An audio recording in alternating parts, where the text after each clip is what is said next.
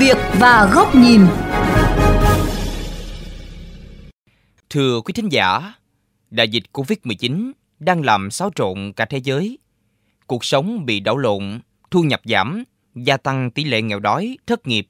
Học sinh, sinh viên không thể đến trường, giao tiếp hạn chế, dẫn đến các vấn đề về sức khỏe tâm thần đa dạng, bao gồm lo lắng, trầm cảm, rối loạn căng thẳng. Những người bị ảnh hưởng là người bệnh đã từng đối diện giữa ranh giới mong manh, sống chết, là các y bác sĩ, nhân viên y tế, chứng kiến nỗi đau và sự ra đi của bệnh nhân trong điều kiện làm việc áp lực, là người thân, bạn bè của các ca bệnh nặng. Người dân trải qua quá trình giãn cách quá dài, trong đó có trẻ em. Làm thế nào để có thể trợ giúp những người bị tổn thương tâm lý bởi Covid-19 trở lại cuộc sống bình thường? Xin mời quý vị cùng theo dõi chương trình Sự việc và góc nhìn hôm nay của chúng tôi.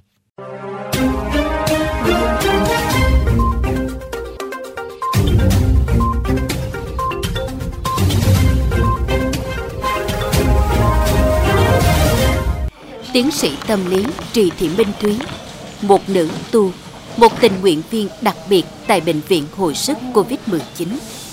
Những ngày đầu đến đây, bà gần như bất lực bởi phải chứng kiến quá nhiều các ca bệnh nặng, qua cơn nguy kịch và may mắn giữ lại được mạng sống.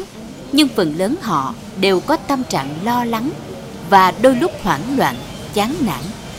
Họ nhìn xung quanh họ thấy toàn là dây nhợ rồi những người có thể là tử vong rồi họ chính bản thân họ họ cũng có những cái ác mộng mà nếu lúc đó mà có tâm lý giúp được á thì có thể là họ từ từ họ trở lại với thực tại và họ có thể vượt lên được. Gia đình ông Liêm ở phường 10, quận 4, thành phố Hồ Chí Minh có đến 7 trong số 8 người dương tính với Covid-19. Mẹ ông ra đi vì Covid-19 trong lúc đang điều trị tại bệnh viện. Gần 10 ngày túc trực bên mẹ, hình ảnh những bệnh nhân ra đi trong cô quạnh và những cơn đau, hơi thở mong manh của mẹ luôn ám ảnh ông. Cái ngày hôm nay mà chú còn ngồi đây chú nói chuyện với cháu được là cái cái nghị lực của chú rất là mạnh nha. Mẹ à, mình mà lo cho mình từ nhỏ đến lớn những ngày cuối đời của bà chú có thể lo cho bà được. Một ngày tương lai đối với chú rất là dài mẹ chú còn ngày thở nó càng nặng hơn. Thậm chí chú nó nằm ở kế bên xác chết nữa. Rồi cái người bệnh kế bên cũng nặng nè thỉnh thoảng chuyển người uh, xác chết ngang qua nè bác sĩ chuyên khoa 2 Huỳnh Thanh Hiển, trưởng khoa COVID-19 Bệnh viện Tâm thần thành phố Hồ Chí Minh. Cả hai tháng nay tất bật chạy ngược xuôi đến các cơ sở điều trị hội chẩn, thăm khám, cho thuốc hỗ trợ bệnh nhân COVID-19 có vấn đề tâm thần. Cao điểm có ngày bác sĩ tiếp nhận từ 3 đến 40 cuộc gọi nhờ hỗ trợ. Để điều trị song hành cả bệnh lý tâm thần lẫn COVID-19, thật sự là một điều vất vả cho bác sĩ. Bởi người bệnh hầu như không có sự hợp tác, thậm chí bỏ cả việc thở oxy. Bác sĩ Hiển ngậm ngùi nhớ lại giây phút không thể níu tay bệnh nhân ở lại với cõi sống.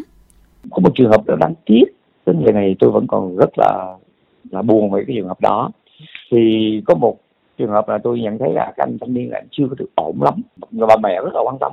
Nhưng cứ gọi điện thoại hỏi hoài tôi nói sắp sửa Ờ, là âm tính rồi, ờ, nhưng mà tôi nghĩ là con bà không nên xuất viện nên ờ, nên điều trị ở trại tâm thần thường, đó là không covid.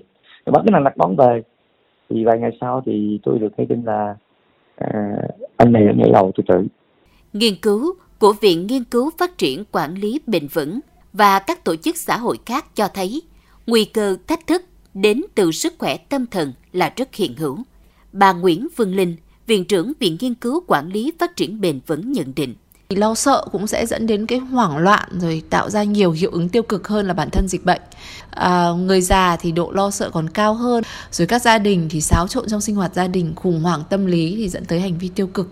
Và những bệnh nhi f0 hoặc những gia đình có người thân là f0 hoặc trở thành mồ côi mất cha hoặc con mẹ tôi nghĩ là cái sang chấn tâm lý có thể rất là rõ ràng.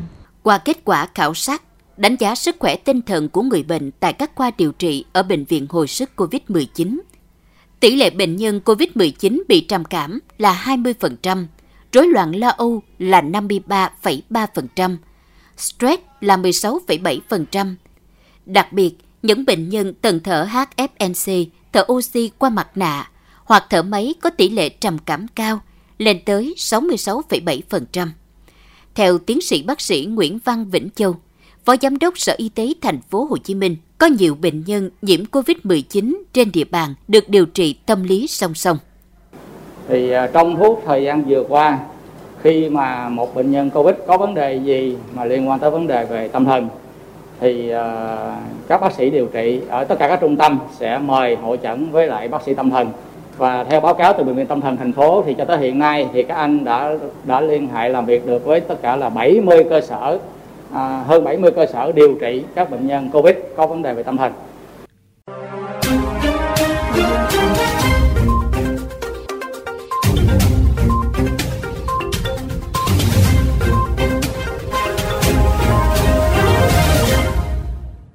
Thưa quý thính giả, song song với gánh nặng điều trị các ca mắc COVID-19, ngành y tế cũng đang phải đối mặt với thực trạng nhiều người bệnh đã hồi phục vẫn có triệu chứng COVID kéo dài, gọi là hội chứng hậu COVID-19.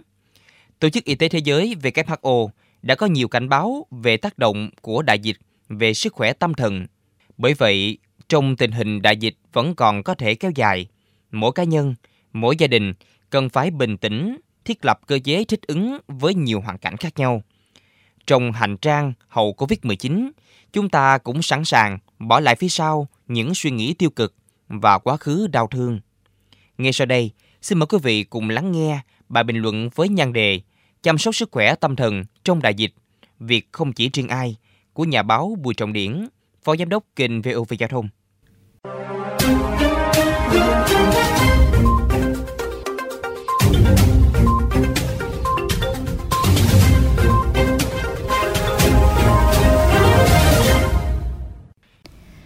Thưa quý vị và các bạn, dịch COVID-19 trong hơn 2 năm qua đã làm đảo lộn toàn bộ đời sống bình thường của mỗi người dân trên thế giới và người dân nước ta.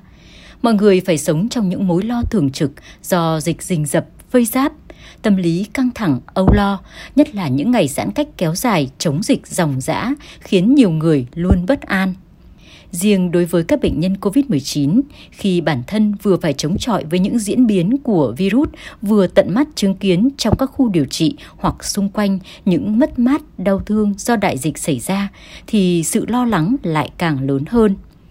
Đội ngũ y bác sĩ hiểu rõ điều này nên khi điều trị luôn dùng các liệu pháp tâm lý để chấn an, động viên. Rất nhiều F0 nhờ sự quan tâm chăm sóc và tinh thần chiến binh dũng cảm, lạc quan đã vượt qua được lần danh sinh tử. Nhưng có nhiều người vì sức tấn công dữ dội của dịch bệnh đã không thể vượt qua dù đã nỗ lực hết mình. Hiện nay dịch COVID-19 trên cả nước nói chung và khu vực phía Nam nói riêng đang được kiểm soát và có chiều hướng giảm mạnh. Mô hình vaccine tinh thần đã được một số đơn vị ở thành phố Hồ Chí Minh thực hiện thời gian qua, bước đầu phát huy hiệu quả nhưng do dịch hoành hành liên tục, chưa đủ nguồn nhân lực và điều kiện nên số người tìm đến và được giúp đỡ vẫn chưa nhiều. Do vậy, ngay lúc này, chuẩn bị bước vào giai đoạn bình thường mới, vấn đề sức khỏe tâm thần cho bệnh nhân COVID và người dân cần được quan tâm nhiều hơn nữa. Ngành y tế cần có các phương pháp chi tiết, cụ thể để áp dụng vào việc điều trị và chăm sóc sức khỏe cho nhân dân – nhất là những người bị sang chấn nặng nề về tâm lý do Covid. Tổ chức tập huấn để đội ngũ nhân viên y tế, nhất là y tế cơ sở, y tế cộng đồng kịp thời hỗ trợ người dân. Các chuyên gia tâm lý, hội, tổ chức, đoàn thể, các tình nguyện viên tích cực tham gia trợ giúp, chia sẻ, nâng đỡ từng cá nhân cụ thể khi có nhu cầu mỗi gia đình, mỗi người hãy tìm đến các công việc, cử chỉ, hành động cụ thể, thiết thực như nghe nhạc, tập thể thao, đọc sách, làm nhiều việc tốt, vân vân để rèn luyện năng lượng tích cực, giữ vững sự tự tin yêu đời để vượt qua đại dịch. Đồng thời còn là chỗ dựa tinh thần vững chắc, sẵn sàng lắng nghe, chia sẻ và đồng hành, giúp đỡ người thân, bạn bè và người xung quanh ổn định tâm lý, vượt qua các tác động tiêu cực do dịch Covid. Rõ ràng, Quan tâm đến sức khỏe tâm thần trong đại dịch là việc làm vừa cấp thiết, vừa lâu dài, là việc không chỉ của riêng ai.